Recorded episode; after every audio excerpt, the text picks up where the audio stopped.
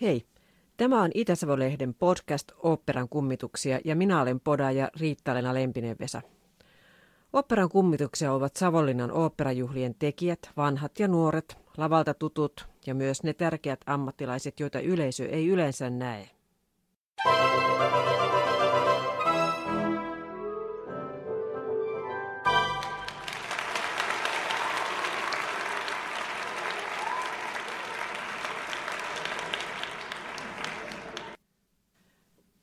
Tänään meillä on vieraana oopperalaulaja Päivi Pylvänäinen. Tervetuloa Päivi. Kiitos paljon. Sinä debytoit tänä kesänä oopperajuhlilla. Mitä tarkoittaa debytoiminen? Se tarkoittaa, että laulan ensimmäistä kertaa solistina. Teen ensimmäistä kertaa roolin jossakin talossa tai festivaaleilla ja sitä se tarkoittaa. Mutta toi nyt ei ihan pidä paikkaansa. Sähän oot jo laulanut solistina oopperajuhlilla aikoja sitten. No sekin on kyllä totta. No kerropas, mitä sä oot siellä tehnyt. No tota, mulla on itse asiassa tosi pitkä historia oopperajuhlien kanssa, että mä olin viisi tai kuusi-vuotias, kun lauloin lapsikuorossa ekaa kertaa. Oho. Karmiina Puranassa ja sitten oli Toskan lapsikuoro. Ja sitten tota, useampia teoksia, missä on lapsena laulannut siellä. Mutta sitten teininä olin äh, Wagnerin Tanhoiserissa paassipoikana ja sitten olen tehnyt taikahuilun kolmesta pojasta kakkospoikaa 2000 ja sitten 2001 tein vielä Macbethin yhden ilmestyksen. Eikä tämä paassipoika oli, oliko se sun ensimmäinen? Tota... Joo, se oli niinku tämmöisen, laulettiin semmoinen pätkä Wolfram von Essenbach Beginne, muistan mm-hmm. sen vielä. Ja yhtä ääntä piti laulaa, yksivästä d Ja, mutta se on aika kova paikka kuitenkin lapsille.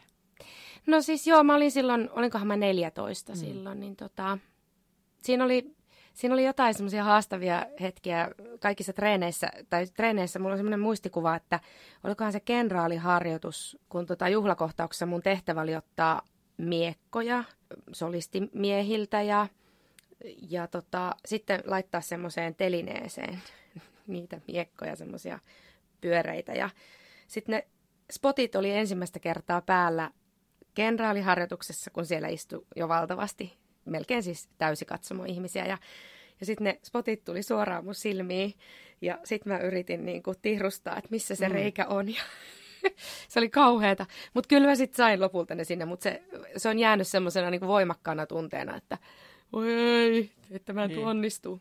Joo. et, lapsikuoron kanssa esiinnyimme useina kesinä siellä ja muun muassa Kari Heiskanen ohjasi Pajatson, niin olin Pajatson lapsikuorossa myös. Ja... Muistatko, minkä ikäinen olit silloin? No silloin mä olin 14 tai 15. Nyt sä olet aika iso jo. Joo, mä olin teini. Siinä oli hirveästi lapsikuorolla tekemistä, te juoksitte ja, ja Joo. se näytti tosi ihanalta.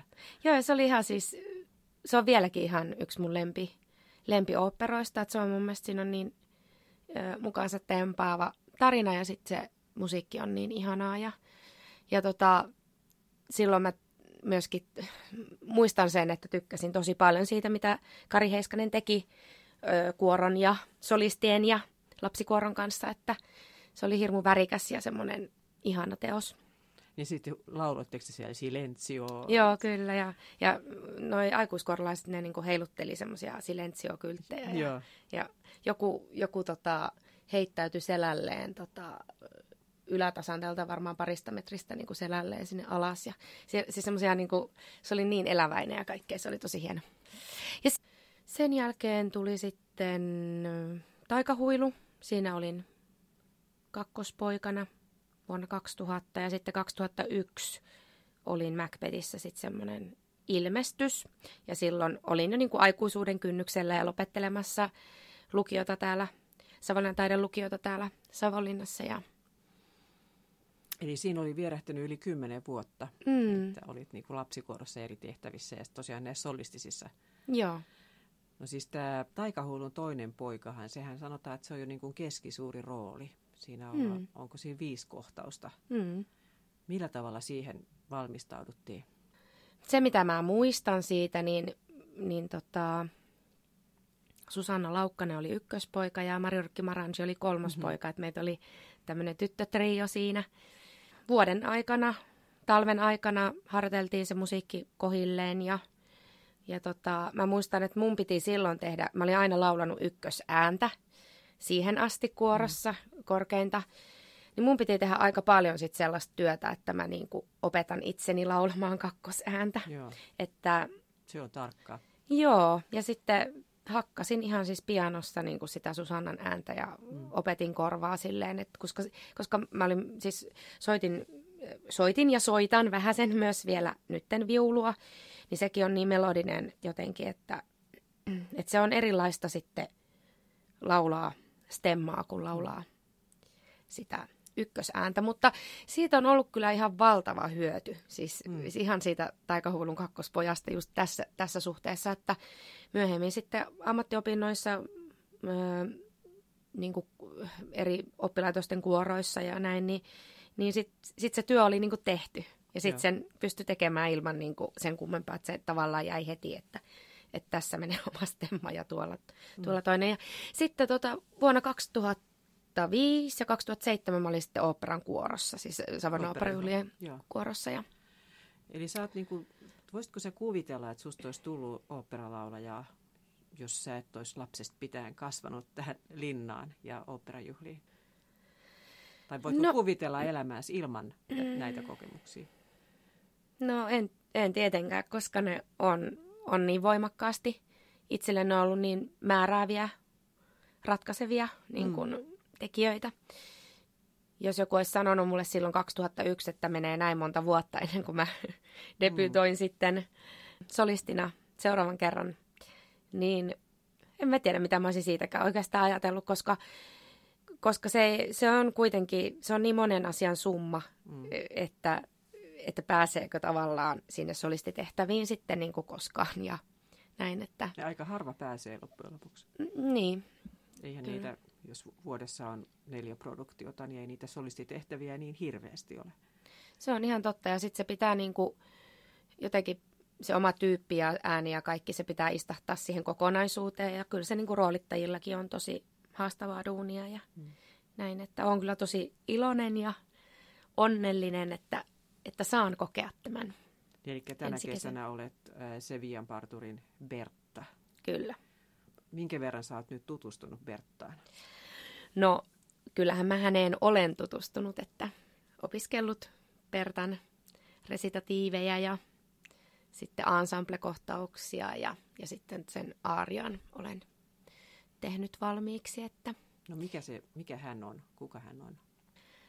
No hän on tohtori Bartolon tämmöinen siivojatar tai apulaisrouva mm. tai nainen. Tämmöinen ammatti kuin oopperalaulaja, niin monelle tulee siitä mieleen ensimmäisenä Tintti-sarjakuvan Casta Fiore, tämä tukeva nainen, jota kaikki pelkää, kun se laulaa niin kovaa, että ikkunalasit menee rikki. Että tämä on semmoinen niin irvikuva oopperalaulajista. Mutta kerrotko, mikä on oopperalaulaja? Mitä se tarkoittaa? Nykyajan oopperalaulaja on varmaan vähän erilainen oopperalaulaja kuin mitä mitä aiemmin, että nykyään sä joudut tekemään aika paljon monen näköisiä töitä. Mm. Siis ainakin itse koen olevani semmoinen niin kuin yligenrejen menevä oopperalaulaja. Ja olenkin työskennellyt teatterissakin ennen oopperakoulutusta akatemiassa ja näin, että oopperalaulaja kouluttaa ääntänsä siihen, että se kuuluu orkesterin yli Mm, joka tuntuu siis ihan luonnon ihmeeltä. Tuntuu, että eihän toi Miten se on mahdollista. mahdollista. Miten niin, se on mahdollista, niin. että noista lähtee tuommoinen ääni. Niin. Ja sitten se, se, niin kuin se koulutus perustuu tavallaan siihen. Ja sitten mitä nyt itse ajattelen, että kyllä se niin kuin on semmoista loputonta opiskelua. Mm. Että jokainen rooli, mitä pääsee tekemään, niin se haastaa sut niin kuin uudella tavalla aina löytämään äänestäsi erilaisia puolia ja mutta siis sullakin on ihan valtavan pitkä ja monipolvinen koulutus takana siitä mm. viisivuotiaasta Karmina Buranan laulajasta nykyhetkeen. Mitä mm. kaikkea siinä on tapahtunut? No siis tosiaan aloitin sitten yksinlauluopinnot Savonlinnassa Leena Astikaisen johdolla. Olisinkohan mä ollut 13 tai 14 ja sitten lukion jälkeen lähdin ammattiopintoihin Tampereelle teatterimusiikin koulutusohjelmaan ja sieltä sitten valmistuin 2007, mutta 2006 mä olin sitten löytänyt uuden opettajan Kuopiosta ja aloitin tavallaan vähän limittäin mm, sitä Kuopion pedagogisia, laulupedagogisia opintoja ja, ja sitten sitten sä olit Savonlinnan teatterissa jossain Joo, sitten sit itse asiassa se meni silleen, että mä menin tota, asuin muutaman vuoden Kuopiossa, mutta sitten mä lähdin Erasmusvaihtoon Viiniin. Siellä oli ihanaa haistella ja maistella sitä viiniläisyyttä mm. ja, ja niitä upeita rakennuksia ja koulumatkat oli täynnä niitä valtava hienoja mm. ö, koristeltuja vanhoja rakennuksia ja, ja sitten suora hyppäys siihen, että, että mä olin ehdottomasti palaamassa takaisin sinne Viiniin opiskelemaan. Mun opettaja Silvia Greenberg halusi tehdä maisteriopinnot mun kanssa ja, ja mä yritin sitä kaikin tavoin saada onnistumaan, että mä olisin palannut sinne Viiniin, mutta se ei sitten sinne Savonialle koululle käynyt. Ja mä tulin sitten 2008 kesällä Suomeen tekemään Ronja Ryövärin tytärtä, eli musikaalia tuonne Kuopioon, Kuopioon kesäteatteri Rauha, Rauhanlahteen. Ja, ja tota, sieltä sitten niiden esityskauden loppupuolella niin se ohjaaja sanoi, että haepa Savonlinna, että sinne haetaan laulavaa naisnäyttelijää ja mä olin silleen, että no en, mietin itsekseni, että no en todellakaan hae ja että että miksi mä hakisin mun kotikaupunkiin mm. ja vanhaan kotikaupunkiin, että en, että mä menen Viiniin. Ja... No sitten kuitenkin se vaikutti niin onnettomalta se koulu, että koulu ei pystynyt sitä niin kuin järkkäämään sitä, sitä mm, vaihtoa enää niin kuin jatkumaan tai, tai että siinä, oli, siinä oli aika paljon hankaluuksia. Ja sitten mä ajattelin, että no ei se nyt mitään, että mä menen sinne auditioniin kuitenkin mm. Savonlinnan teatteriin ja se meni niin, että mä yksi elokuun keskiviikko tulin tänne koelauluun ja koenäyttöön ja sitten perjantaina silloinen teatterijohtaja Tiina Luhtaniemi sitten soitti, että Päivi, että sinut on valittu tehtävään ja sun alkaa työt maanantaina. Kauheeta, niin. Ja sitten sit mun piti niinku tosi nopeasti viikonlopun aikana tehdä niinku sit, sit, sit, sit, sit. Ja, mm. ja onneksi mun vanhemmat, jotka asuvat täällä Savonlinnassa edelleen, niin he olivat just kolme viikkoa Espanjassa, niin talo oli tyhjillään kolme viikkoa. Mm. Ja sitten mä tota, sinä aikana löysin sitten asunnon täältä alivuokralaisasunnon ja kaikki meni tosi, tosi sille mutkattomasti ja hyppäsin sitten yhden erittäin paljon ihailemani näyttelijän saappaisiin sitten tota, eli Liisu Mikkosen, joka hän lähti sitten sinne Seinäjoen kaupungin teatteriin. Niin. Hmm. No, mitäs rooleja sulla oli täällä? No tota, ää, ensiksi oli Olavi Virta musikaalissa. Mä tein ensiksi sen rakastajattaren ja sitten sitten kun Liisu lähti sitten puolen vuoden päästä, niin sitten hyppäsi siihen niin kuin naispääosaan, öö, eli Irene Virraksi, mm-hmm. joo. Ja se oli sitten mulle tosi tärkeä rooli, että se oli, yleisö oli löytänyt sen tosi hyvin ja se oli aina loppuun myyty ja se oli iso rooli, sillä oli, hänellä oli paljon laulettavaa ja erilaisia emootio, emootioita sai näytellä ulos ja se oli itselle tosi tärkeä. Sitten oli saman kauden aikana yksi lensi yli pesän Candy Star, semmoinen hutsu. Mm. ja tota, ihan puherooli. Ja sitten kesällä me tehtiin putkinotkoon putkinotko-näytelmää. Mm.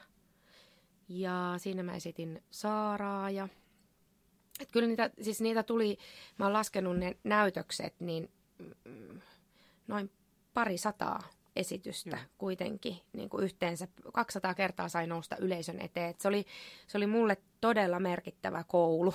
Mm. niin kuin, teatterikoulu. Se oli teatterikoulu mulle. Ja sitten itse asiassa silloin niin kuin seuraavalla kaudella niin Ritva Söderström kirjoitti semmoisen kuin Teatterin Lumo-näytelmän, mm. jossa oli...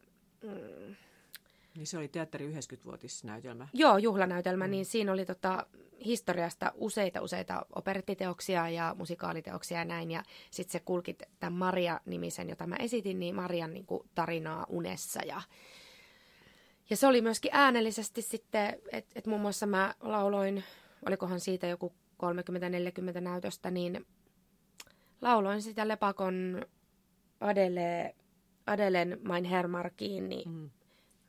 Kahta kertaa päivässä niin kuin sen mm. aarian, että, jota mä sitten myöhemmin tein akatemiassa, kun tehtiin lepakko sinne musiikkitaloon ja näin. Niin.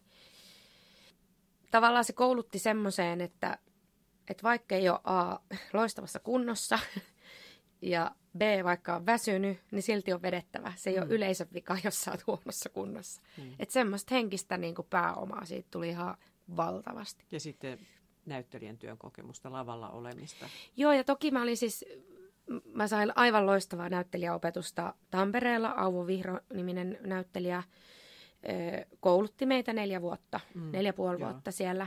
Ja että olin mä, olihan mulla siis niin kuin näyttelijäopintoja takana, Joo. mutta se oli tietysti tämmöinen työssä sen työn, jokaisessa mm. työssä sä vasta opit sen työn. Eli sun tie oopperalaulaksi on hieman tai erilainen kuin yleensä? No muuta, varmaan muuta aika kuin eri... ihan puhdasta klassista laulua.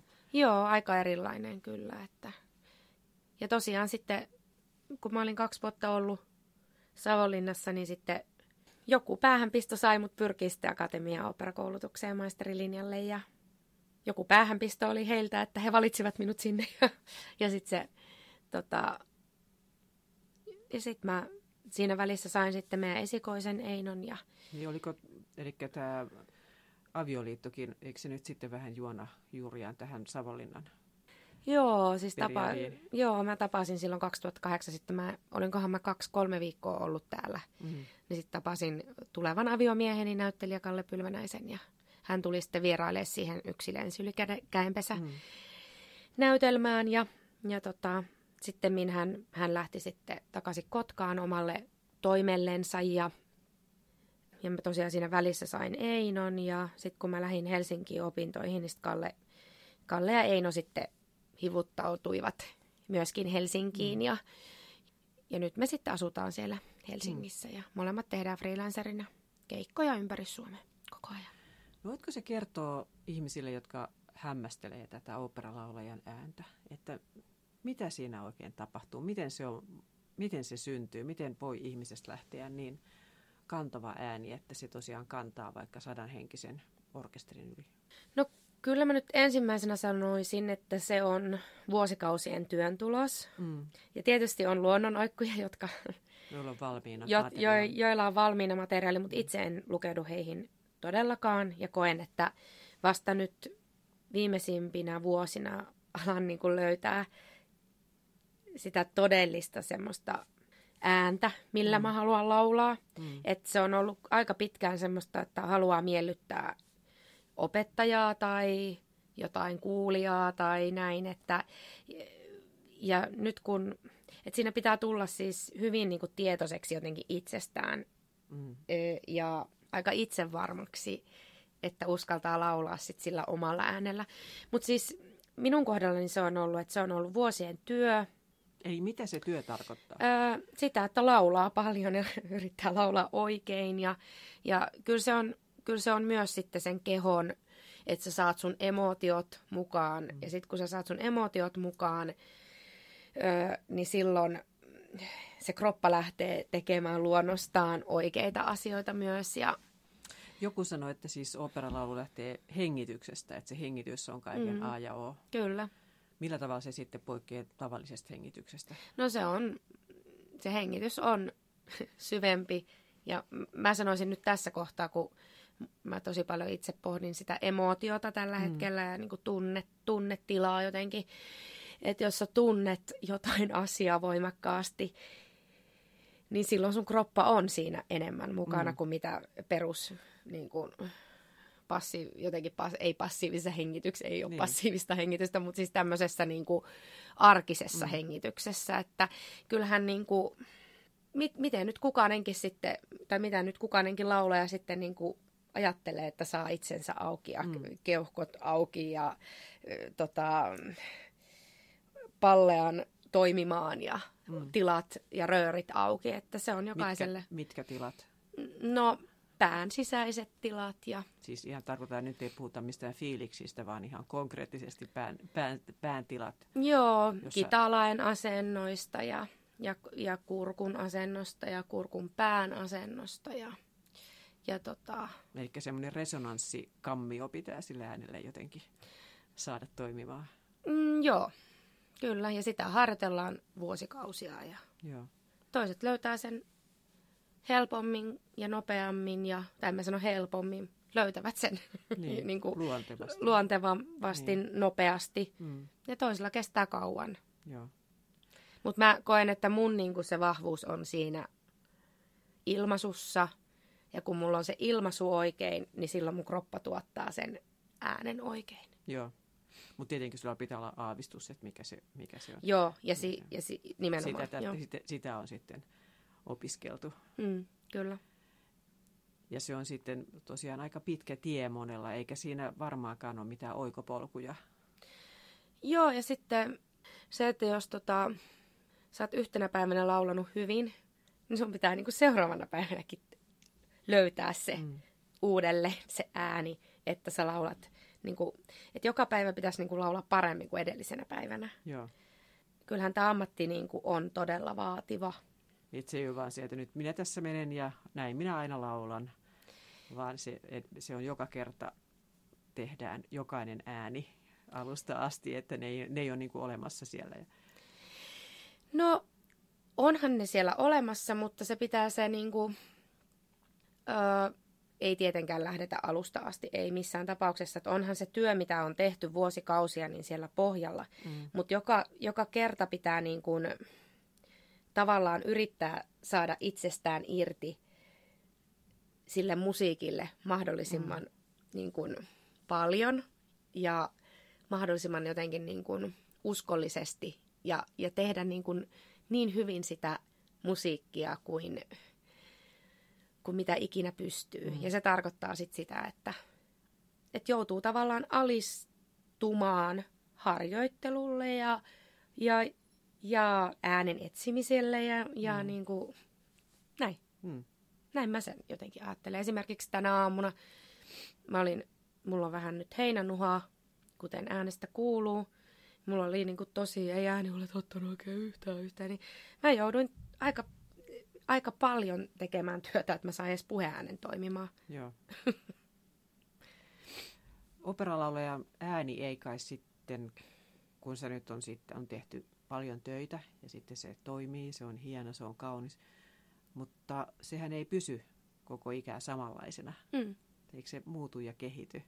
No just se on se, se on se ehkä se pointti, mitä mä yritin tuossa äskenkin, mm. että, että kun päivät on erilaisia ja sitten eri naisena tulee synnytyksiä ja menee synnytyksiä ja hormonit muuttuu koko ajan, niin jokainen päivä on vähän erilainen, että mm. sä joudut tavallaan aina niin kuin uudelleen, että joku päivä Jaakko Ryhänä oli sanonut hienosti, että sinä päivänä kun, mitenköhän se meni, että sinä päivänä kun on hyvä päivä laulaa, mm. niin harmi vaan, että sinä päivänä ei ole keikkaa.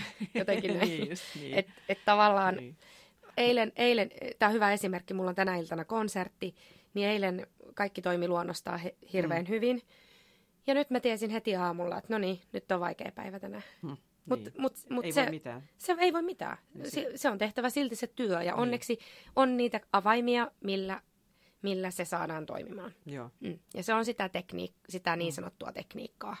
Ja sitten ei pidä myöskään niinku huolestua liikaa. Niin, uskoa, luottaa siihen, Niin. että kyllä tämä tästä, mä, Niin. mä tiedän mitä pitää tehdä. Kyllä.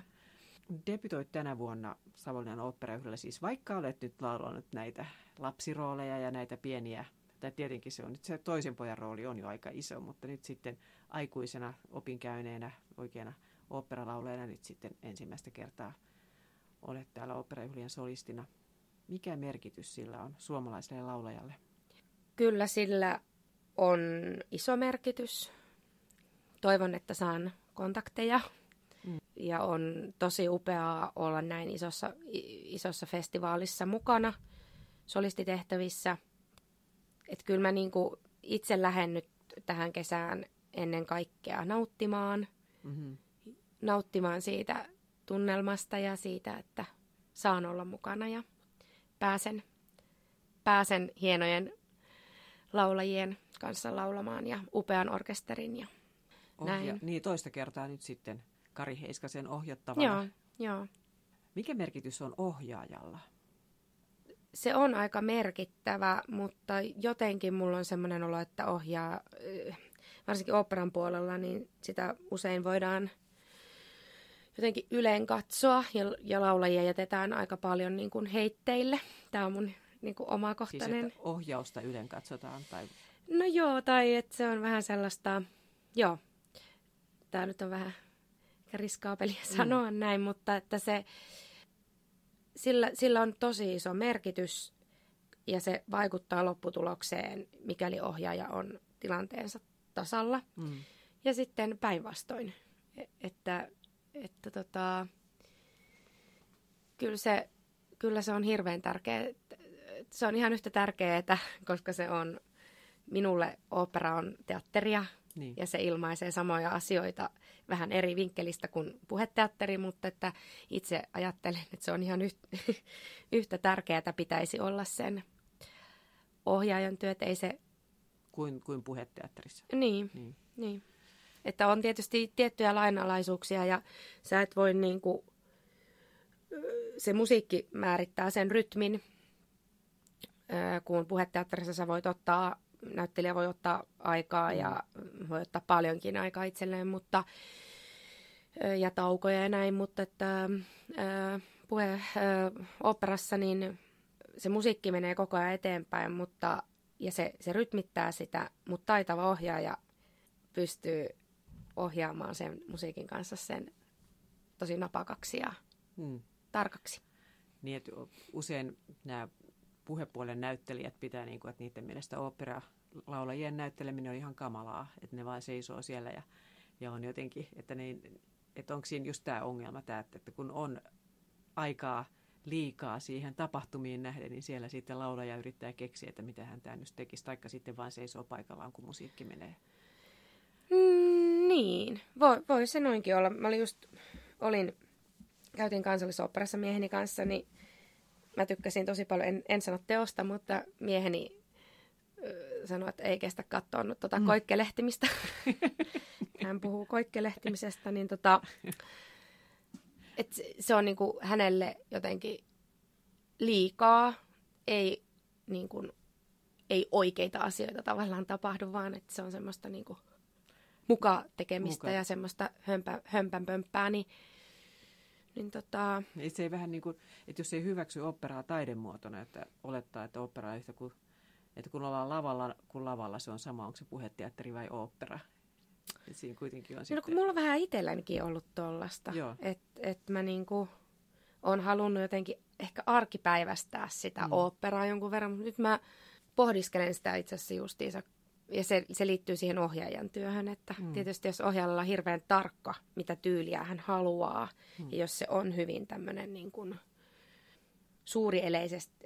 toivotaan suurieleistä ilmaisua ja näin, niin sitten se on niinku tyylisuuntaus, mm, mitä mm. halutaan mm. ja näin. Ja kyllähän se tarkka katsoja sen huomaa sitten, mutta että mm. se on vähän, että, että hyvin usein, kun opera menee katsomaan, niin sen, sen kyllä tosi nopeasti näkee, että onko se ohjattu hyvin vai ei. Mm. Ainakin itse, itse niin. koen näin. Sitten tietenkin nämä kuuluisat Keski-Euroopan repertuaarioperat, jossa sama ohjaus on saattanut olla 30 vuotta mm. ja siinä porukka vaihtuu lennossa, eli katsotaan sen verran, että nyt sä tuut tästä sisään ja tuossa seisot ja tuosta meet ulos. Kyllä. Että siinä ei ole kauheasti näyttömötaiteen kanssa tekemistä sitten enää, vaan se on sitten vaan musiikkiteos, joka esitetään vähän niin kuin lavasteiden ja vaatteiden kanssa. Juuri näin, ja ne ei kyllä sitten kauheasti puhuttele minua, mm. suoraan sanottuna. No minkälainen opera sinua puhuttelee? Hmm. No, itse asiassa aika monen tyylinen, niin kuin musiikillisesti monen tyyliset operat. Aika hyvä kysymys. Siis mä just mietin, että mitä mä oon nyt viimeisim, viimeisimmäksi niin kuin nähnyt kansallisoperassa ja myöskin täällä.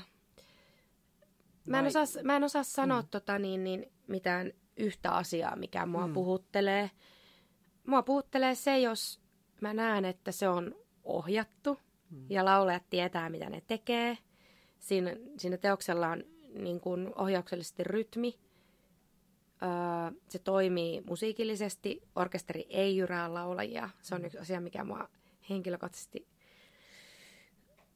tai henkilökohtaisesti saa mut melkein raivon partaalle, jos tota, orkesteri soittaa yli laulajien. Mm.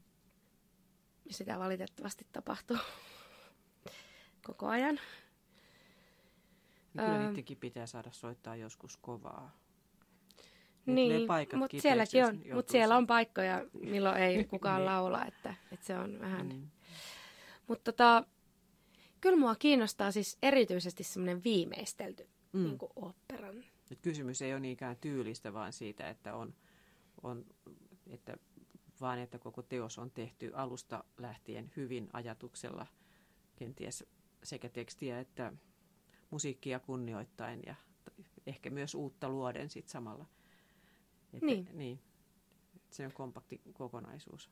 Kyllä mä rakastan siis Puccinin oopperoita. Mm. Mm. Sitten tosi paljon tykkään Sallisesta, Joo. suomalaisesta. missä on semmoista mm. ankaraa voimaa molemmissa. Joo. Molemmat on tosi semmoista niin suuria tunteita. Joo, ja, ja ne niin kuin puhuttelee, puhuttelee mm.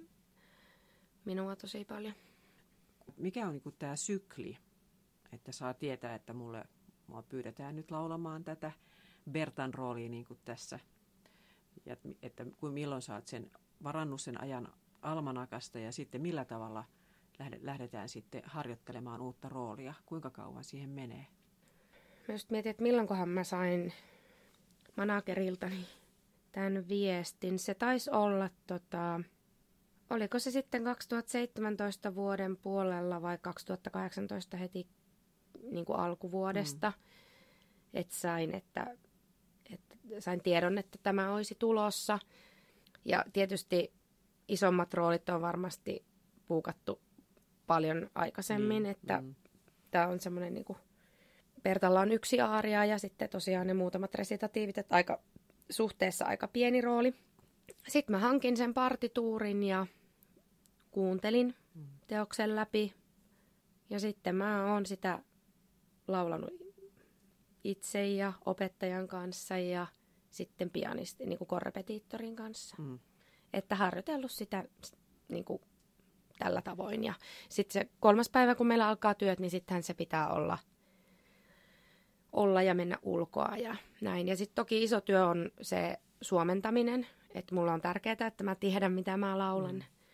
Niin se libreton kanssa sen teoksen läpikäyminen ja että mitä tavallaan muut henkilöt puhuvat siellä, jotta tietää, miksi tämä oma henkilö sitten suhtautuu näihin tyyppeihin näin ja näin. Mm. Niin se on aika tärkeää. Mutta toki sitten minulla niin kuin varmasti kaikilla muillakin laulajilla niin on ollut paljon tässä välissä kaikkea muuta, isoja mm. konsertteja ja, ja tota, eli tein tota Humberdinkin tota, Hannu ja Kerttu oopperassa Mm. äidin ja noidan roolit tuossa viime joulukuussa Tampere Filharmonian solistina ja, ja siinä oli itse asiassa nopeampi sykli, että sitten sen mä sain tietää joskus, olikohan se heinäkuussa. Mm. Ja sitten oli muutama kuukausi aikaa saada se, että sitä äitiä mä olin osittain laulanut, mutta, mutta mm, niin kuin en, en kaikkia pätkiä. Oliko se ainoa akteen rooli kanssa tässä välissä? Öö, ainoa akte oli sitten niin kuin vuotta aiemmin, Niin, joo. 2017. Niin, se oli se ollut Joo. se edellinen syksy. Joo. Joo. Ja sitten me tehtiin nyt viime keväänä ja no viime keväänä tehtiin lasten, eikö itse asiassa siitäkin on aikaa nyt jo sitten keväällä 2000 2018 niin tehtiin sitten Upponalle mm. Esmo ryn kanssa ja siinä lauloin sitä Reetaa. Että tässä on ollut sitten tämmöisiä pienempimuotoisia työtehtäviä, Mm. työtehtäviä sitten ja on, just pohdiskelin tuossa vähän aikaa sitten, että on ollut aika paljon aika hienoja konsertteja, että mä Olavinlinnassa pääsin viime elokuussa laulamaan Elojubilee-konsertissa Anna-Maja Tuokon ja Pentti Hietasen sekä Jyväskylää sinfoniaorkesterin solistina Joo. musikaalikonsertissa, että tosi mukavia ja ihania töitä on kyllä saanut tehdä nyt Jotka viime vuosina.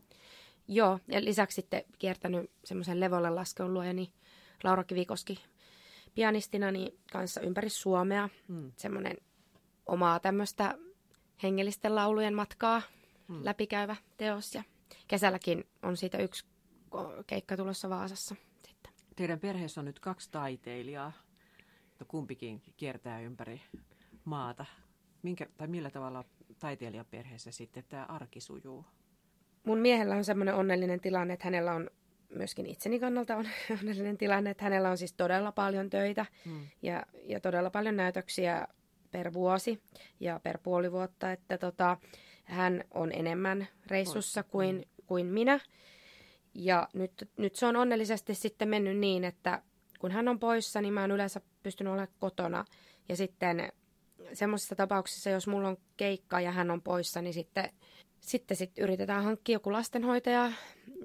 Jos ei lastenhoitaja löydy, sitten yritetään, otetaan Kallen siskoon yhteys, jos hän tulisi, jos hän ei pääse.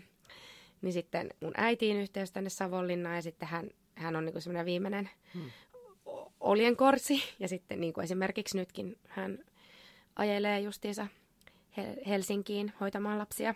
Se on tietenkin aika oleellista, että sitten kun työ on sellainen, missä pitää täysillä keskittyä, että, Mm. että sitten pystyy luottamaan siihen, että asiat, että ei tarvitse ajatella sitten, että miten hän siellä on.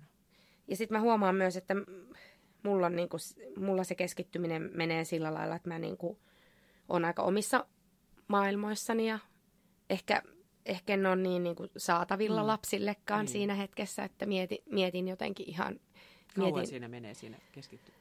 No siis se riippuu ihan mitä mä oon tekemässä tai millainen konsertti on tulossa tai millainen työ on tulossa, että, että kyllähän nyt niin kuin, nykyisin sitä, sitä työ, työntekoa on niin kuin oppinut, että kun lapset on päiväkodissa ja koulussa, niin sitten sen päivän aikana rytmittää sen, niin kuin, Niin. niin. sen ajatustyön ja sen, niin kuin, että Joo. mitä pitää opetella ja näin, että sitten illalla olisi lapsille läsnä Mm. mm. enemmän.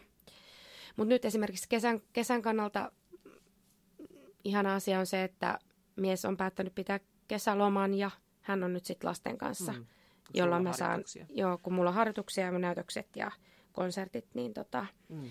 että nyt mulla tulee sitten olemaan niinku tiukempi, tiukempi tämä. Mutta me viime kesänä me oltiin molemmat kesäteatterissa Keski-Suomessa mieheni kanssa ja silloin meillä oli lastenhoitaja sitten siellä Joo.